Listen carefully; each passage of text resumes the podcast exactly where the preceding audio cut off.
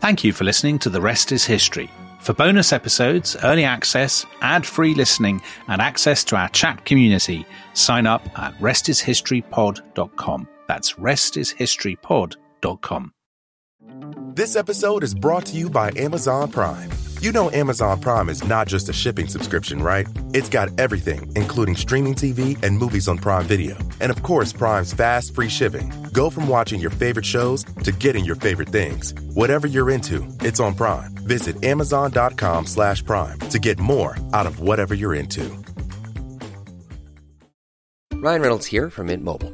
With the price of just about everything going up during inflation, we thought we'd bring our prices down. So to help us, we brought in a reverse auctioneer, which is apparently a thing. Mint Mobile unlimited premium wireless. Ready to get 30, 30, bit to get 30, bit to get 20, 20, 20, bit to get 20, 20, bit to get 15, 15, 15, 15 just 15 bucks a month. So, Give it a try at mintmobile.com slash switch. $45 upfront for 3 months plus taxes and fees. Promo rate for new customers for limited time. Unlimited more than 40 gigabytes per month slows. Full terms at mintmobile.com. Hi, I'm Daniel, founder of Pretty Litter. Did you know cats tend to hide symptoms of sickness and pain? I learned this the hard way after losing my cat, Gingy. So I created Pretty Litter, a health monitoring litter that helps detect early signs of illness by changing colors, saving you money and potentially your cat's life. Pretty Litter is veterinarian developed, and it's the easiest way to keep tabs on your fur baby's health right at home. Go to prettylitter.com and use code SPOTIFY for 20% off your first order and a free cat toy. Terms and conditions apply. See site for details.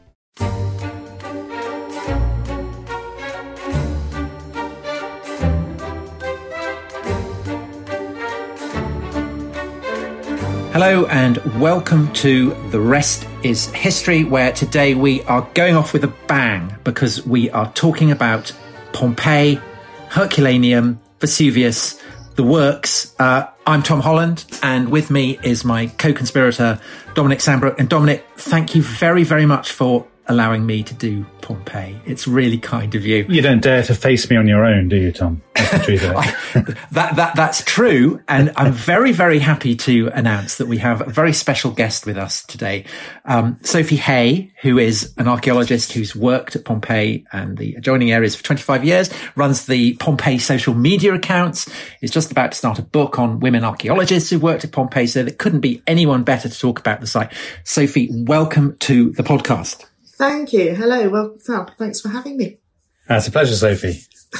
so, obviously, I, I I'm terribly excited to be doing one on Pompeii. Me too, Tom. Me too. I think it would only be fair to hand over to Dominic to ask the first question because otherwise I'm just going to kind of explode with excitement. okay. Thank you, Tom. Well, Sophie, I went to Pompeii on honeymoon in 2007. Um, Good choice. Along with, you know, a billion other people and it's a it's a kind of weird place, isn't it? Because it's both an archaeological site where you sort of dig for historical artifacts and for insights into history, but it's also basically the Roman Disney World, right? I mean, there's a kind of tension there, isn't there? It's a sort of strange, must be a weird thing for you, for whom it's work. And most people just go on a day trip and they're interested in the gift shop and in, you know, sunshades and coke and all this sort of stuff. So does that seem kind of weird to you to be working amidst all that? Um, it's it's interesting. I mean, when I was working there, I was mainly in a part where the tourists couldn't be, so I was kind of you know shielded from all of that. But I did work in the forum uh, at one point, and that it was like being a sort of museum exhibit yourself. Um, tourists coming up yeah. saying, "Have you found any dinosaurs yet?" and etc. and, um, and I must be in about six billion people's photograph albums because everyone was taking photographs. So yeah, that kind of when it was really in my face, it was it was weird. It also work was very slow because you were just answering questions. Um, but it's also great because you know that what you're doing matters and means something to yeah. so many people. So there's a kind of that side of it I, I adore.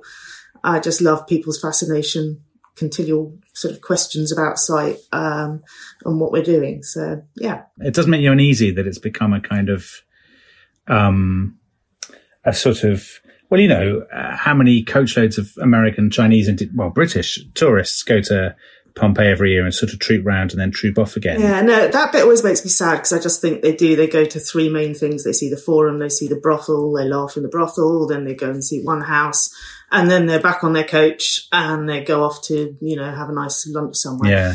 Um, it does because I just feel like they haven't had the most of it, but you know, at the same time, there are people who stay there for days on end and, you know, really try and embrace everything. So, Sophie, you, you, you hinted, um, at, at the fact that obviously lots of it is open to the public, but also quite a lot isn't. And even more hasn't even been excavated. yeah. Uh, and one of the excitements that's going on at the moment is that there's a kind of a, a, a, surge of, of, fresh fresh excavations. So can you just give us a sense of um, how much remains to be opened and what the most exciting recent discoveries have been?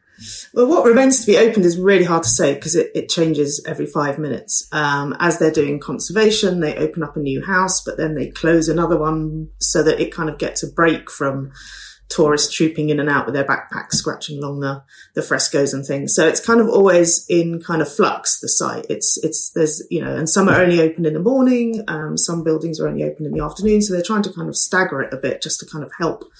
Um, but in terms of what hasn't been excavated at all, it's about one third of the town. Um, so it's still Wow. a huge amount that hasn't been excavated. And on the top of that, there's sort of farms growing tomatoes, which I used to go and steal for my sandwiches, um, which is why I know they're up there. Yeah, and of course, because famously the reason why the, the, the soil is so fertile is because it's volcanic. exactly. So in a sense, it's kind of devil's bargain, isn't there? So I guess we should, um, having just kind of vaguely sketched out what you can see and what, what the state of play is now, we should talk briefly about how it is that Pompeii and Herculaneum have been preserved. Um, because it's probably the most famous volcanic explosion in history, isn't it?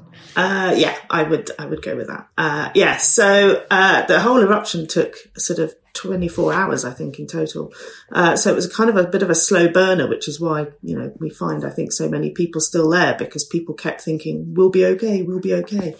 Um, but the first thing they saw really was this kind of column of smoke, um, coming and a sort of cloud of gas coming out of the, uh, out of the mountain. And we know about this because Pliny the Younger, uh, who was the nephew of, um, Pliny the Elder was actually writing about this at the time. Otherwise, we wouldn't have a clue. So we have a really nice eyewitness account of this of this eruption. Um, and yeah, this this column of of um, ash and and gases uh, rose up to about I think it was about thirty kilometers up into the air, um, and then collapsed on itself. And that's when we kind of get all the um, pumice stone raining down um, starting to cover the city. But this takes so so long. I mean, there's sort of hours of this um, that people are kind of well, maybe we'll be all right. And then you know, as it as it builds up in the town and the material kind of gradually. So had this happened, had this happened before? So in other words, I mean, in terms, yes. so people when they thought it's probably going to go away or it'll be a bit of a pain, but we'll get over it. They weren't being completely demented. They thought, Well, they, they'd. I mean, the the previous one was sort of nearly two thousand years beforehand.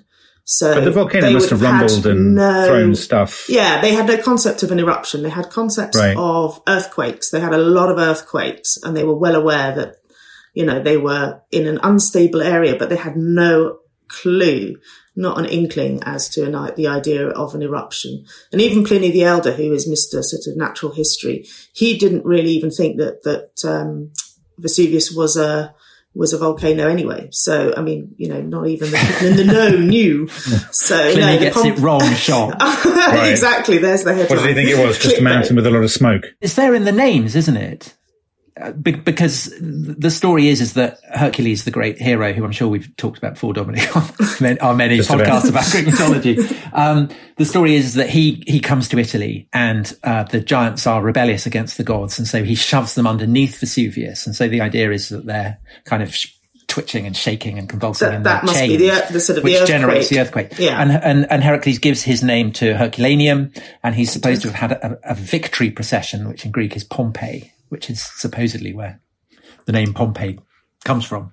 So there must have been some kind of idea that Yeah. potentially there was there was danger. But as you say, I mean, no idea about that. It's a volcano. long stretch from, you know, the earth Yeah. shaking a bit to, Yeah. And people live in earthquake zones now, don't they? I mean, people live in LA or Istanbul or Exactly. Yeah. And they live under volcanoes now too. And, you know, it was when I lived there, I lived there solidly for four years. So I got to know, you know, the locals. And it was a real split camp on whether people would stay in the city during an eruption or not. And of course, some of them had actually lived through the last eruption, which was in 1944. So they kind of knew, you know, and they know that there was sort of potential disaster, but they weren't prepared to leave. That was their home, you know, that was where they were going to stay. And then I found some friends who were on a motorbike and getting the hell out. And that's, you know, that's what I, those are the friends I stuck with. And give us some sense, Sophie, of the sort of size and importance of Pompeii before the eruption happened. So is it, it's, it's not that far from, I mean, Naples was a presumably a bigger place then, was it? Neapolis? yeah, Neapolis, And- exactly. And was yeah. it a sort of, was it a resort town, a market town? Uh, it's the- more of a port town. So Herculaneum was Right. more the kind of um, uh, resort, yeah. Yeah. And Pompeii was very much a kind of working town. But it's interesting because people always say, "Well, Pompeii is a kind of bog standard town." Um, it's like I can't remember who said it, but someone said it. was, Reading, uh, isn't it? so, exactly, something like that. Saffron Walden, I think it's been compared to. Um, but I don't really think it is. I mean, I've travelled quite extensively around the Roman Empire, and I think it's actually, on its own, it's quite an astounding place. The level of craftsmanship, the sort of the organisation of the place. I think it's it was actually quite a special place. But it was, yeah, the main Yeah. hub of it was was a port town. And it's old, isn't it? I mean, it's an old place. It's kind of you know, Yeah. long precedes the Romans, precedes the Greeks. You've got these people called Oscans who are, who, who are settling there. And then, um, well, actually, Sophie, you and I know this because, um, Sulla, the, the terrifying Republican general who uh, the first to march on Rome. The reason he has these armies is because the Italians have kind of risen in revolt against Roman rule. And it's Sulla who, um, essentially besieges and storms Pompeii and the, um, the crater marks on the walls left by his catapults can still be seen. And the last time you took me to Pompeii, you pointed them out to me. So it's an ab- Uh, no, highlight. there is one catapult that still still exists. They found it just. I mean, it does look like a, a, a bomb, really. It, yeah, that was going to do some damage. kind of amazing, amazing sight. And, um, and then, and then Sulla his, his troops get planted there and it becomes a colony. So in a sense, you know, within kind of, you know, less than two centuries by the time of the destruction, it's, it's a col, it's been colonized by the Romans. It's been stormed by the Romans. It's been colonized by the Romans. And so it is a kind of hybrid place. Yeah. No, absolutely. And this is what aggravates. My little, you know, one of my many hills that I'll go and die on um, is that people say it's a time capsule, uh, frozen in time. I mean, well, you can't really say frozen when it's just undergone an eruption, but still. um, but, uh, but this kind of time capsule thing, as if, you know, it's preserving something absolutely, you know, at, at a specific time. It's, it's really kind of annoys me because it's, it has got this history that goes back to the sort of sixth century BC. Um, and the whole city is a kind of palimpsest of all of this. It's, it's, you know, as, as most cities are, there's sort of, you know, there's, there's older bits, there's newer bits. Um, and it doesn't really fit in that sort of time capsule moment for me at all. Uh, So it's not a got so particular frozen history. moment of kind of Romanness. Absolutely not. No, not to me. and, and, and how many of the people there would have been? I mean, how many of the people would everybody there have considered themselves Romans? uh, more or less, yeah. Yeah. So it wasn't a sort of a melting pot, as it were. Well, I mean, it is, but then you know, to be a Roman citizen, you you were a Roman citizen whether you came from Syria Right. or wherever. So, in that sense, yes. I mean, then there's obviously there's a lot of slaves who were not considered citizens as such. So there's you know there's it is still a melting pot, but but but the There's, citizens famously, of there's the Indian goddess, isn't there, who is conventionally called Lakshmi, the, the Yes. statue of the Indian goddess that's it's- in the, it's- the Naples yes. Archaeological Museum. yes. I don't think it is Lakshmi. I think No, it's not. It's I the other being one. told off that, No, I know. traditionally that's what she's called. Um, it's the other one, but I, yes, the name escapes. But I mean, um, yeah, th- that is also the fascination of it, isn't it? That um, you get the sense of people's who lived there who we don't who don't normally show up in the kind of the historical records, the the grand sweep, and so it, it is kind of possible to tell the stories of the kinds of class of people who otherwise we might not be able to. And Yeah, that's no, something that you're particularly interested in, isn't it? Yeah, no, for me, and I think, you know, it's become really popular more recently is to edge away from the emperors and, and the main civic buildings. You know, we know about temples, we know about basilica and all of that stuff. But Pompeii gives you, you know, amazing, amazing opportunity to see everyday life and the person who owns a bar, the person who runs uh, a laundrette, um, and then the sort of the invisible slaves kind of come to life as well because you can actually start imagining them you know at work they don't leave many traces behind but you can suddenly see this city is only going to function with you know an engine room type thing of slaves behind it and i think that's what pompeii gives me is suddenly this sort of huge light is cast on on those members of society that that don't normally kind of get into the history books Sophie, let me ask you this question. So, as a modern historian, when I go to a lot of these sites, um, there's always this slight element of being underwhelmed because there's a pile of stones. So when I drag my son and I say, "There's this most amazing," you're that guy Roman, on TripAdvisor. uh, this, this, this most, yeah, exactly. It's this most Just amazing Roman site. He often says, "Is there actually a wall, or is it really just a line of stones?" and and um, Very and there's some sort of there's some sort of degree of truth in that is that you go to these sites and you're hoping to get into the Roman world and, and it is just buildings.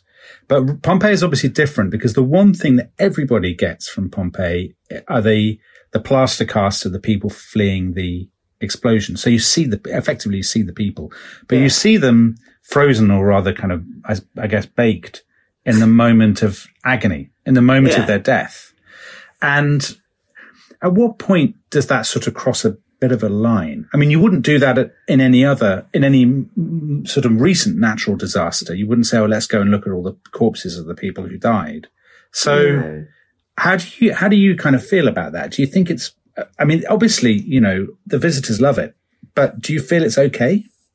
Um, I'm, I sort of sit on a bit of a fence on that. I think, I think ethically, I feel it is a bit sort of voyeuristic and it makes me a little bit uncomfortable, but at the same time, it, it has given us, and it's given Pompeii that, that real sort of visceral sense of, of what happened. And it, you know, Yeah. the city, the city was populated and they did suffer. And I think without them being cast and just seeing, you know, some bones, I don't think it has that same power. And, and as archaeologists and tourists, we always feel we need that connection or to relate to something Yeah, to better it, understand doesn't it. And, and I think that's what they provide for me there, anyway. There are dogs and I know there's a pig. There's a there's a I mean, pig. Kind of amazing. Exactly. Yeah. No. So, Sophie, one thing I I wonder about that that that, that um, the way that the um, the way that these um, they're not bodies, are they? I mean, the, the plaster casts, the kind of the gaps that, that these fl- the, the, yeah. these incinerated people had left. Um, there's, there seems to be a huge temptation to impose narratives and stories onto them. So it can be kind of quite fun. There was this kind of famous, uh, was it last year? There was a picture of, a of, of, of a body with a, a, a rock that had fallen on it that Yes. everyone found very funny. But you also get um, stories about women going to see gladiators and all this kind of stuff. Now that is a kind of romantic projection, isn't it? Most of these. I mean, the, the, the evidence for these stories, when you look at them closely, almost always tends to kind of slightly fall to pieces. Yes, well, that's that kind of goes back to us always trying to relate and to make them something that we understand, or give them a story so that we feel emotionally attached. Um, and yes, there's the the cast of the pregnant woman, um, or is it just a bit of her clothing that's ridden up and has given her a bulge? And you know, Hmm. we're not sure. Um, uh, so yes, no, I think it's a really a natural sort of idea for us to try and make these stories. And then, yes, as you say, later on, you know, they scan the cast and they find out that actually that woman was a man or the other way around. um, uh, I think there was one that was supposed to be, it was, it was called The Moor. And it turned out to be a local lad of 14 or something, uh, who just happened to be a bit bigger framed. Uh, so yes, they did get unraveled, but at the same time, uh, it's a, it's so natural. And when I do it every day on site, you know, I would, I would make up little stories about my barman because it kind of helps kind of tick it along. but equally not not not not to be a party pooper. There are amazing stories that you can extrapolate, perhaps not from the bodies, but from No. the graffiti and from the Exactly. so on. So so just Yeah. give a couple of your favourite examples of that. Uh, I think one of my favourites is um, this uh, this man called Gnaeus Alleius Nigidius Maius. And I like him because he kind of embodies to me how we find out about these people in Pompeii. We, we, we kind of, we don't go into their houses and rummage through their sort of desk drawers and find a whole load of documents that tell us exactly what he was doing on this day or whatever. You know, we don't have that in Pompeii. And I think people think that that's how it works is, you know, you find the house of someone and you automatically know what they're all up to. And this guy who, uh, they discovered his house in 1810, I think. So very early on in the, in the beginning of the excavations. And they found his name painted on the wall and said, this is my property I want to let it out. So see my slave Primus about, you know, renting it. And that's all we knew about him. Then it kind of transpired that his family who had adopted him was very rich because they've got tombs outside the town. And then about a hundred years later, you know, on the other side of Pompeii, excavation is continuing and they find some uh, painted notices on the wall which tell us that Nigidius Maius is in charge of organising the amphitheatre games. Um, so we suddenly get, you know, a flashback a hundred years later to sort of, you know, oh, this guy, yes, I remember him from over there. And then we find out that he was organising games probably during the ban when Nero banned the games uh, from 59, uh, AD 59. Because he starts putting on games, but they don't have gladiators in them because they're banned because there was a riot and um, Nero got cross. And then spool forward to, I think it was about 2018 so another hundred years passes and they find a tomb in the south of the city and they find a huge long inscription. Everyone gets very excited except there's no name on it. So it's still kind of a, a, a blank. But in the inscription, they've got details of this huge banquet that's put on uh, for over, well, it's nearly 7,000 people he puts a banquet on for. But it also says he was the organizer of the games during the ban of Nero. So it's probably his tomb, and this whole inscription is is is a bit sort of um, like the Res Gestae type thing. It's sort of what I did when I was alive and what I accomplished and how great I am. So then we've suddenly got a biography of this man, but this has taken two hundred years to piece together from three different places in town, and I just think. You know, his life is, he was very important in, in the town. He had the highest office, uh, the ranking office that you could have. Um, but yeah, that's, that's, the process is really slow. And I think that he embodies it for me. And I just kind of love that fragmentary sticking jigsaw pieces together. So, so, Dom, so Dom, he's kind of Barry Hearn. yes, or indeed Donald Trump. Organized. Um, um, that's a nice thought, no, isn't it? He put he put games on free. He was nice. He was a nice guy. yeah, I mean, there's, never, yeah, there's never a free lunch. no, no, no. There's, there's a there's a quid pro quo, isn't there? Sophie, since well, you've already outed me as the uh, man on TripAdvisor who complains yes. about a pile of stones, pile of stones. I might as well go all in. okay. Um, the other thing that people take away from Pompeii that everybody knows about is the erotic art right? I mean, that's what a lot of tourists come to see. They come to see, they expect to see mosaics of sort of people, you know, behaving in a debauched way. Yes. Um, now my question is sort of twofold. Is that, have we exaggerated that or was that kind of the norm? And if it was the norm and people had those, that stuff in their kind of dining room, does that tell us that the Romans were completely unlike us? And their sort of moral standards and everything were utterly different? Or am I exaggerating and overplaying that? No, I think you're spot on. I oh. think um, it is really prevalent. And um, when they first started excavating in the in the mid 18th century, the excavators were horrified to find that there were phalluses, um, kind of uh, sort of transcended every class in Pompeii. It wasn't just right. you know in the elite, or it wasn't just the you know the naughty little um, sort of bar owners and things like that. It, yeah. it pervaded all all sort of society, and they were they were absolutely horrified, and they took all of the material away and hid it in a museum um, in in the palace at Portici because they just didn't want people to know that you know the Romans were so unlike I mean, I say us, I mean, this is already yeah. 50 years ago.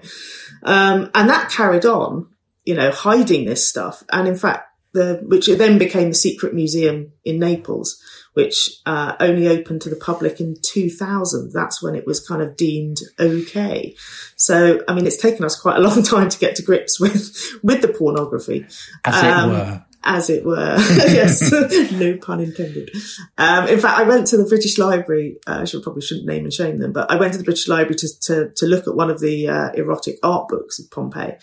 And it was under sort of special handling um, label or something, and I had to go and I had to go to a desk where I wasn't allowed to take photographs. It had, you know, a big sort of stickers on it saying "Don't take photos," and it was literally just a coffee table book of the frescoes that we see on the internet all the time. Um, but I just thought this is quite hilarious that still, um, you know, in 2019, whenever it was, I, uh, that it was still under this kind of ban. Um, but no, it was, it was everywhere. And I think they did, they did kind of. So give me some sense. So basically, if you grew up in Pompeii or indeed any Roman town in that time, you were surrounded by this stuff all the time, right? From Yeah. childhood to, you know, it wasn't something that little Johnny and great aunt Marjorie don't get to see because they're the wrong age and it's not appropriate. It's, it's always appropriate. Was that the kind of, Um, I, I mean, I think there were slight boundaries. I mean, there it dep- there's lots of context for for sort of rude bits and pieces. Obviously, you've got the brothel, which you know kids probably wouldn't be going to, um, but inside private houses, you know, they're mainly the erotic pictures are mainly in the more private areas. Although there's some are in the sort of the atrium, which is where everyone can go. Um, but then you've got things like the plaques with penises on for um, sort of good luck. So that has Yeah. a completely different sort of um, idea about it, and that was seen by everybody. They were on street corners, they were above your door, they were on wind chimes, lamps. I mean, yeah, you would see, you would see, the, you would see a phallic symbol even as a child. Absolutely. I mean, I, And- and I, I find Pompeii quite oppressive for that reason because it's tempting to fight, go, you know, tee huge phalluses everywhere. yeah, But I mean, actually, children would have been sexually abused um, in in houses and in brothels. I mean, they were, you know, that were perfectly legitimate. And I, what what I feel when you when you go to Pompeii and you look at the, the spaces in which the slaves were obliged to live, and you you you know that they are kind of free game for whoever yeah. whoever is free, whoever owns them, and and you feel how horrendous it must have been to be owned, to be kind of subject to to to the kind of sustained sexual abuse that clearly is providing the the sexual economy of, of, of Pompeii with its its foundations. And so I, I think that one of the one of the tensions in going to Pompeii is that it is marketed as um, uh, something where you can see how the Romans really lived, and the implication is, oh look, they were just like us. But actually, I think if you look more deeply, you find they weren't like us at all. It was kind of terrifyingly different. Uh, uh, on on which note, I think perhaps we should go for a break, and when we come back, you were going to maybe plug, I thought you were going to plug your book there, Tom. That was the obvious point. I, That I was about obvious- to. I was about You to. I, I, I could see you I were was thinking about of it. to, and I, I could sense the disappointment, unspoken, coming at me down the uh, down the line. So, so no, I'm not going to plug my book, which is available from all good bookshops. Um, let's let's go for a break, and when we come back, maybe I can plug it then. This episode is brought to you by Amazon Prime. You know Amazon Prime is not just a shipping subscription, right? It's got everything, including streaming TV and movies on Prime Video. And of course, Prime's fast, free shipping. Go from watching your favorite shows to getting your favorite things. Whatever you're into, it's on Prime. Visit amazon.com slash prime to get more out of whatever you're into. Ryan Reynolds here from Mint Mobile. With the price of just about everything going up during inflation, we thought we'd bring our prices down. So to help us, we brought in a reverse auctioneer, which is apparently a thing. Mint Mobile unlimited premium wireless. Have to get 30, 30, bit to get 30, bit to get 20, 20, 20, bit to get 20, 20, bit to get 15, 15, 15, 15 just 15 bucks a month. So, Give it a try at mintmobile.com slash switch. $45 upfront for three months plus taxes and fees. Promo rate for new customers for limited time. Unlimited more than 40 gigabytes per month. Slows. Full terms at mintmobile.com. This episode is brought to you by Etsy. Looking to instantly upgrade your Mother's Day gift from typical to meaningful? Shop Etsy. Now until May 12th, get up to 30% off personalized jewelry, style, decor, and so many other items mom will love. And if you want her to know you put a ton of thought into her present, use gift mode. Gift mode on Etsy takes the stress out of gifting so you can easily find well crafted, original, and affordable pieces from small shops. Just tap or click gift mode on your Etsy app or Etsy.com. Then answer a few short questions about mom, and gift mode instantly gives you curated ideas based on hundreds of personas. Need something original and affordable for Mother's Day? Etsy has it. Shop until May 12th for up to 30% off gifts for mom. Terms apply.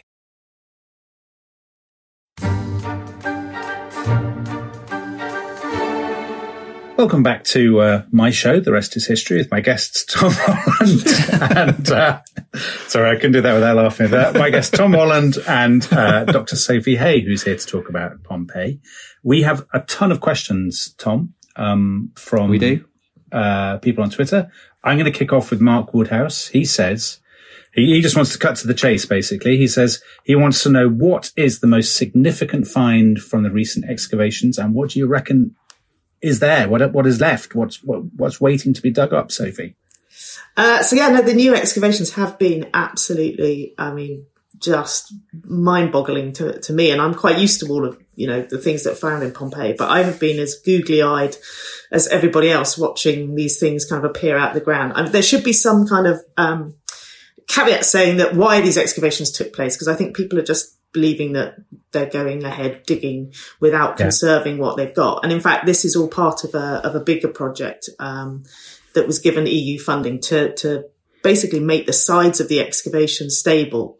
Um, so it's a conservation project, but it's got an element as they kind of step back the side of the excavation, they they are actually digging in houses.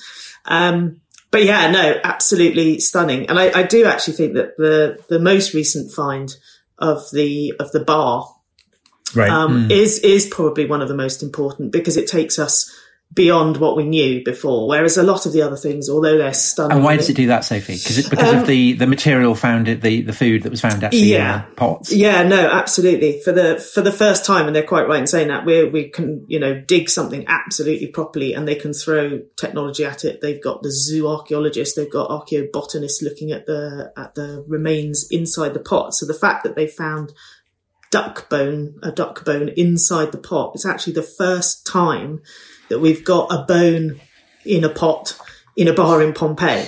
um, food has been found in these kind of sunken, uh, sort of sunken ceramic vessels that are that are kind of encased within the bar. Um, and all the previous ones that we know of, um, or any evidence we've had, is always dried food. So we've always had this thing that the, you know, they were serving dried food, and suddenly we get shifted completely Yeah. um, off, and we suddenly think, oh, actually, they were producing hot food, and it was being stored in these in these in these pots. And we have, I think, there was a pork and fish dish, so probably the first surf and turf dish that there was um, in one pot. disgusting. You know, well, the other, the next Pork pot is even fish. worse. You'd rather you'd go and get pork and fish rather than snails, fish, and sheep soup or something. Snails, fish, and what? sheep, And sheep. sheep. Yeah, Yeah, so they, and they then were the found in marinated another fish pot. gut sauce. Exactly. Oh, garum. Is that garum? So- yeah. Well, that's all right. Actually, that's more like soy sauce, so we can we can kind of let Right. the garum garum slide so- off. But but snail So- soup so is the- not much for me. Um, I mean, important to emphasize as well that it's not just Pompeii because there's also Herculaneum, which There is is, yes. the modern town of um, is is built right on top of it. And I I think um, I'm right in remembering that um, the house of the local mafia boss is over a crucial section of it that Yes. they want to dig up. So that's not going to happen. And then, of course, there's the famous the Villa of Papyri, isn't there? With, Exactly, With the, yeah. the tantalising possibility. Yeah, no, when I worked there, they had demolished a whole series of houses and there was this sort of little island sticking up and, and, and in it was the, uh, the mafia boss under house arrest, um, watching us doing our work. So yeah. So yeah, so the Roman patterns of patronage last into the 21st century. Exactly, exactly. Okay, well here here's here's the here's the big question. Here's the big question. Uh-oh. It's from Neil Page.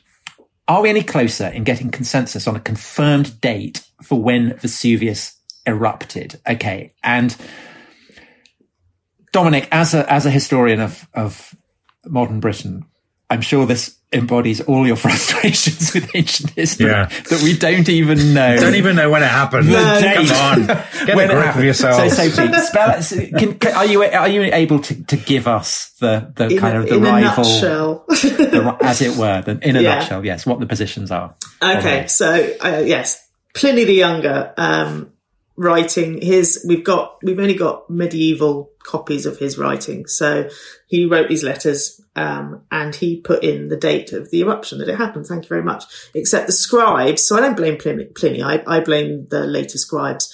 Uh, they couldn't quite read it. It was in a bit of you know tattery state or something, and so they just basically all made up different dates and inserted them. So we have the 24th of August, but we also have uh, 30th of November or something and something in October and one in December, I think. So but the one that the sort of the copy of the letter that's the best preserved is the one that's got the 24th of August. So that has basically become canon, and that's the one that's banded around.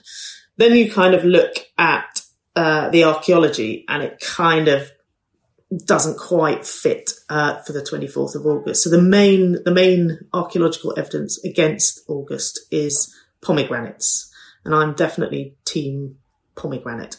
um, the fact you've got ripened pomegranates means it has to have been later in autumn, so they don't ripen and get eaten until end of September.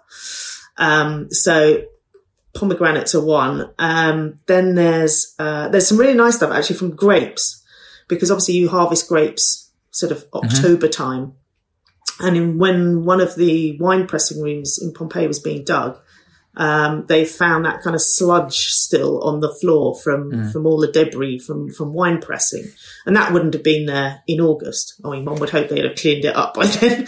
uh, so yeah. So, Yes. do you have a sense of as is there a has the consensus swung now? Um, I mean, these Uh, things take yes. time, don't they? It's like moving an oil tanker. But do, do you Yeah. think that it it is majority opinion now that it was in the autumn? I think I think we'd all like to yes say that that is the case, but people will still refer to the to the twenty fourth of August, and then we had that Yeah. graffito in in the new excavations. In fact, so that's another really important thing. So what does came that what's that say? It's written in charcoal, and annoyingly, it has a date of the seventeenth of October. So everyone got super excited, saying, "Well, you can't write seventeenth of October if it's you know Yeah. if it was all up in smoke um, in uh, in August." Um, but of course, there's no date. There's no year date. So it could and, and they could conceivably your be, face, your face is like, oh no. and but they So could close. conceivably also be writing "I'll see you next month" on. In, Yeah, well, it, well, indeed, indeed, it could have been yes. So there's, I mean, we have all these like little tantalising glimpses. Right. There was a coin as well that came up, which everyone said this could only have been minted after the 24th of August, and it was found in a, Yeah. in a context that was completely safe, that there was no evidence of tampering, uh, and yet then it went to the British Museum. This coin got looked at, and they said, well, a bit that kind of gives you that sort of honorific title for for Titus is actually really worn, and you can't quite read it. Oh, God. You see, this is why Uh, Dominic. This is why you want to stick Yeah, with Harold yeah, Wilson. You, you, you, you don't get this kind of nonsense. yeah, You don't Tony of Benn's diaries. We don't even know the date of the big earthquake either. There's a huge earthquake and there's debate over that as well. We have two salient Yeah, 'cause there's dates in Pompeii and we don't um, know which is which. That brilliant, that brilliant kind of frieze showing all the buildings tilting and toppling and things. But, Exactly. But we, yeah, 62, 63, who knows? Dominic, do we have another question? Yeah, we do. Let me ask a question from Nathan. Nathan's got a very good question, actually. He's asking about the rediscovery of Pompeii and, and what people knew about it beforehand. So, in other words, had Pompeii completely been forgotten? Was the kind of local lore um, that survived through all the centuries that said there is something there that is covered? There was this terrible tragedy. You know, did sort of folk tales persist, or was this a sort of complete bolt from the blue when people started to uncover it? Uh, one of the Bourbons who were digging it in 1748 would want you to believe that it was a complete bolt out of the blue and look at them, uh, look what they discovered. Whereas actually in reality, it was known about the whole time, pretty much, I would say. Really? Yeah. So people Um, grown up for generations knowing that this so stuff. it, it appears it appears on a on a map that's third fourth century AD, and it's labelled on the Peutinger map. So it's a map of Italy, and it's it's labelled as Pompeii there, as is Herculaneum, as is Oplontis, as is Stabiae. Um, and then it becomes sort of in the medieval period, it becomes known as La Civita. So it's it's a mound. It's still covered. And I mean, there's debate as to whether things were popping out or not in terms of buildings. Um, but La Civita means the settlement. So it's kind of understood that there's something still under there. And if you ploughing the ground all the time, because again, fertile soil, um, you, you know, things would pop out and bits of marble would come out. Um, and so they, they, they did know all along. It's just that it wasn't interesting to them. There's some, there's, uh, Sannazaro, isn't it? The, um, Neapolitan poet writing at the beginning of Yes. the 16th century and Yeah. his poem Arcadia. um, Yes, exactly. He, he kind of says, you know, there are cities and towns and villas and things. Yeah, no. beneath. So, Someone, someone yeah. in 1594 said, you know, oh, because in, yeah, in 1594 they started digging um, uh, a tunnel, uh, through Pompeii for a canal. And so they kept hitting, as they were digging through the mound, they kept hitting walls. Um, and they sort of flagged it up and went, I think we're, we're hitting something. And, and the people in charge were like, well, don't worry about it, keep going. Because it basically didn't adhere to the kind of the ideology of, um, the Inquisition, which was kind of that period. Um, and any kind of reference to the past was, was kind of politically incorrect.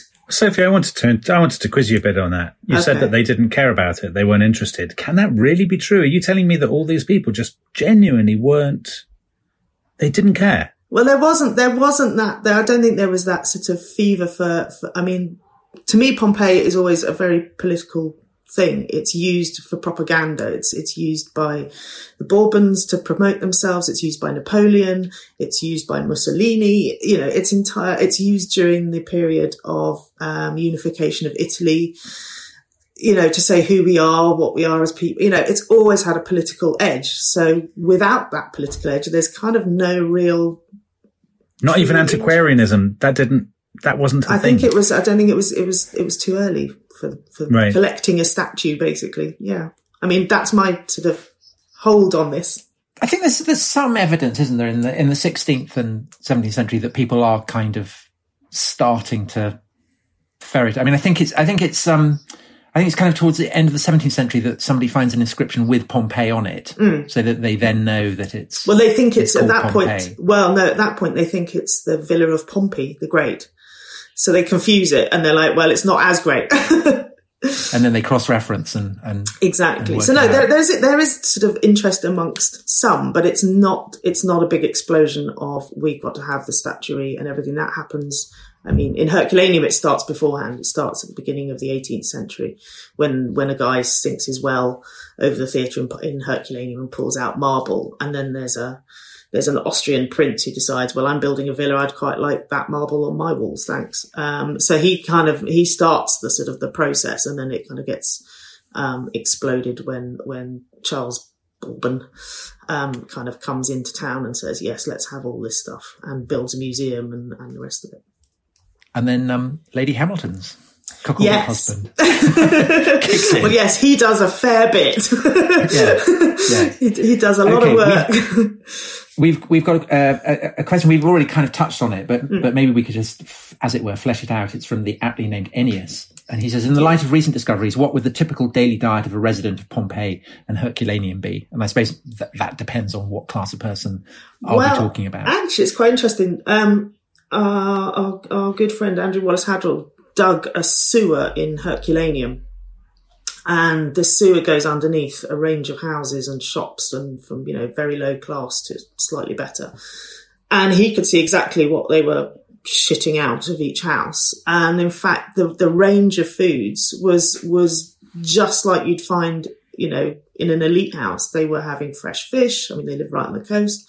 Uh, seashells uh, meats different vegetables and their diet is actually sort of the, the one thing that's the great unifier in in in these towns. I think um, from his from this evidence, um, and then you've got all the frescoes of food which kind of help us see what they were what they were growing. I think it's, it's to me that the Pompeians and Herculaneum people were sort of perpetually eating. So if they weren't growing it themselves in their in their gardens, which they did a lot.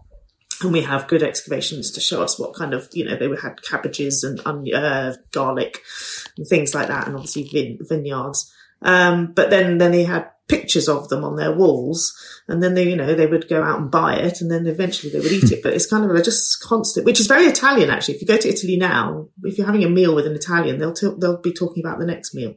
Um, so, they, so how many meals, how many meals a day, Sophie, do they have? Uh, I think they were having three. I think okay. the main, the main meal I think in the day was, was, was, was lunch, if I'm not mistaken. I will always be grateful to you for taking me behind the scenes of the museum at Herculaneum and showing me oh, the yeah. the charred remains of all the figs and the the, right, the grain and uh, amazing, amazing sight. The dates and, and the bread. Yeah, really, I mean, really amazing. Loaves of bread. yeah, uh, but yeah, so all of that evidence helps us know exactly um, what they're eating. But yeah, I think the, the Herculaneum evidence is excellent for kind of saying across the board um, that these people were all enjoying a kind of really good diet. They were on fertile land next to a, a bountiful sea. It's kind of perfect. Well, this brings us perfectly to John Hawke's question. He wants to know about, he's obviously a sewerage consultant or some sort of um, waste disposal professional. He wants to know about street, street cleansing. Was it dirty? Um, were people throwing their stuff out in the street? How many were there? He, he questions whether there were sewers. There appear to be little or no sewers, he says. Ah, so yeah. So no, Pompeii. not- Pompeii does have um, a lack of sewers. There, I think there's one massive big one, um, but basically under the streets of Pompeii, there, there's none. They they used for for their poo. They basically used um, sort of soakaways. Um, they just had they just use the natural earth to kind of absorb. Um, Nice. So, yeah, I know, smelly. Uh, so yes, no, there's one thing that I think a lot of people forget is is the smell of Pompeii, and I think it would have been pretty rancid at times. Um, in terms of cleaning the streets, there they are there are laws about making sure that your property is clean outside, but that doesn't mean that it wasn't um, quite disgusting. And in fact, in the recent excavations, because you know they weren't just trying to get down to hard and fast archaeology in terms of roads and buildings, they were looking at all the sort of accumulations. They did find on a road a sort of a, a slew of of shit basically.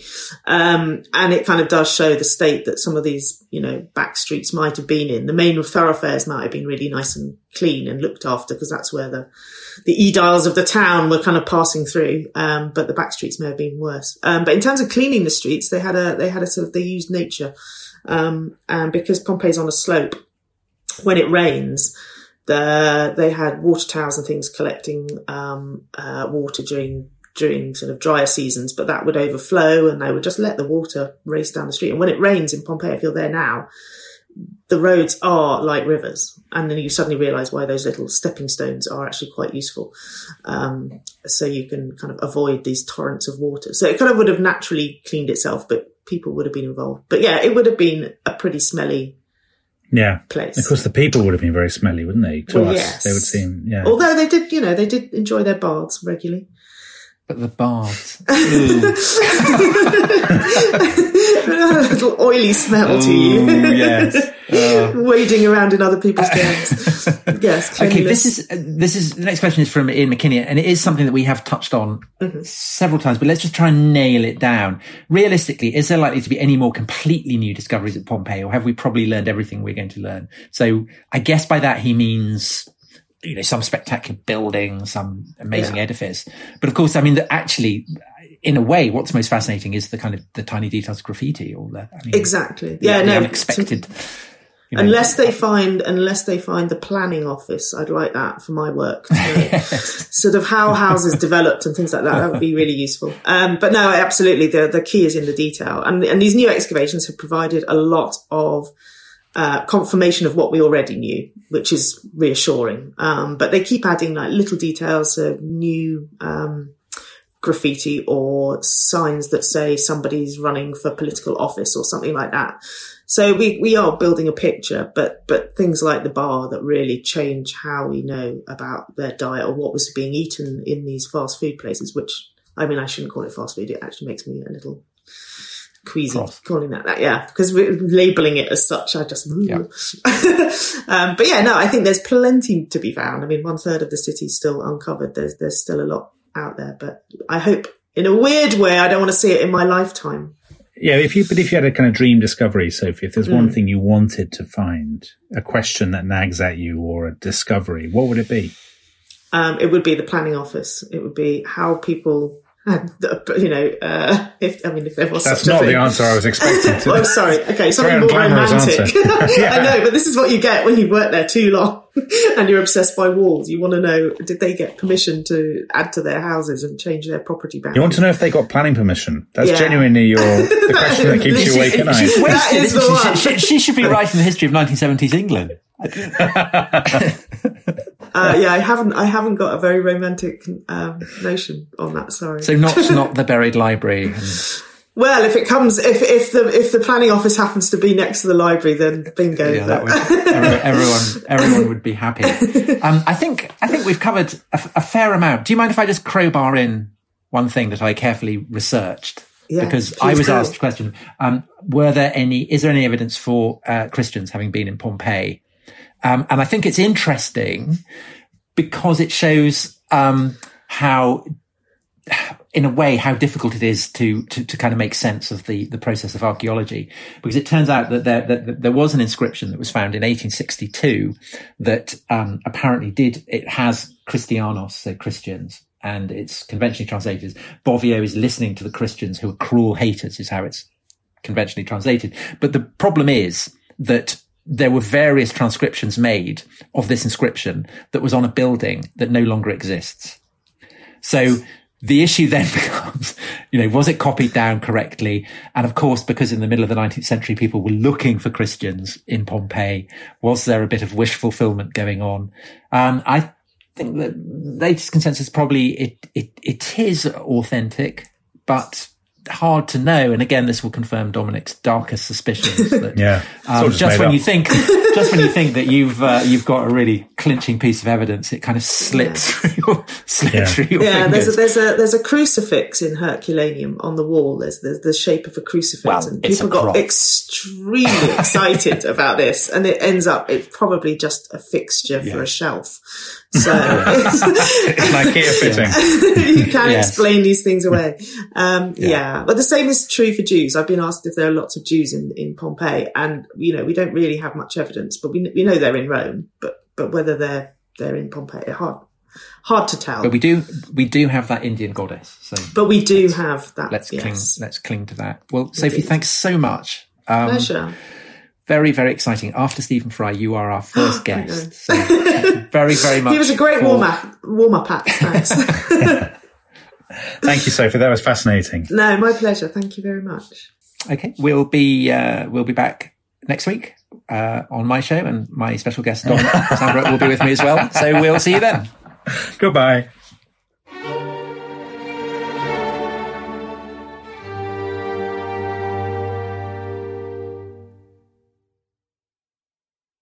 Thanks for listening to The Rest is History. For bonus episodes, early access, ad free listening, and access to our chat community, please sign up at restishistorypod.com.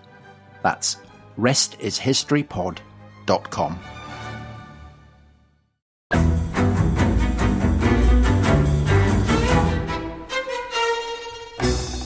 I'm Anthony Scaramucci, former White House Director of Communications and Wall Street financier. And I'm Katty Kay, US Special Correspondent for BBC Studios. I've been covering American politics for almost three decades. Welcome to The Rest is Politics US, brought to you by Goalhanger.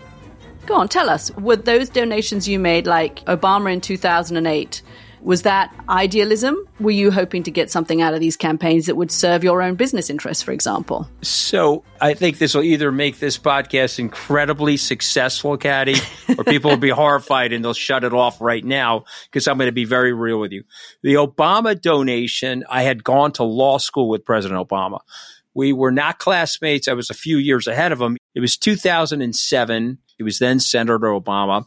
I had a check in my breast pocket. I went over to the senator. I said, Senator, I said, you and I didn't really know each other in law school, but I'm about to hand you a big check. Can I lie to my friends and tell them that you and I knew each other in law school? Well, Obama looks at me, had the best smile in American politics since Jack Kennedy. Forever. Yeah. He lights up. He looks at me and says, I'll tell you what, if you double the amount of the check, we'll take it back to Hawaii. Okay.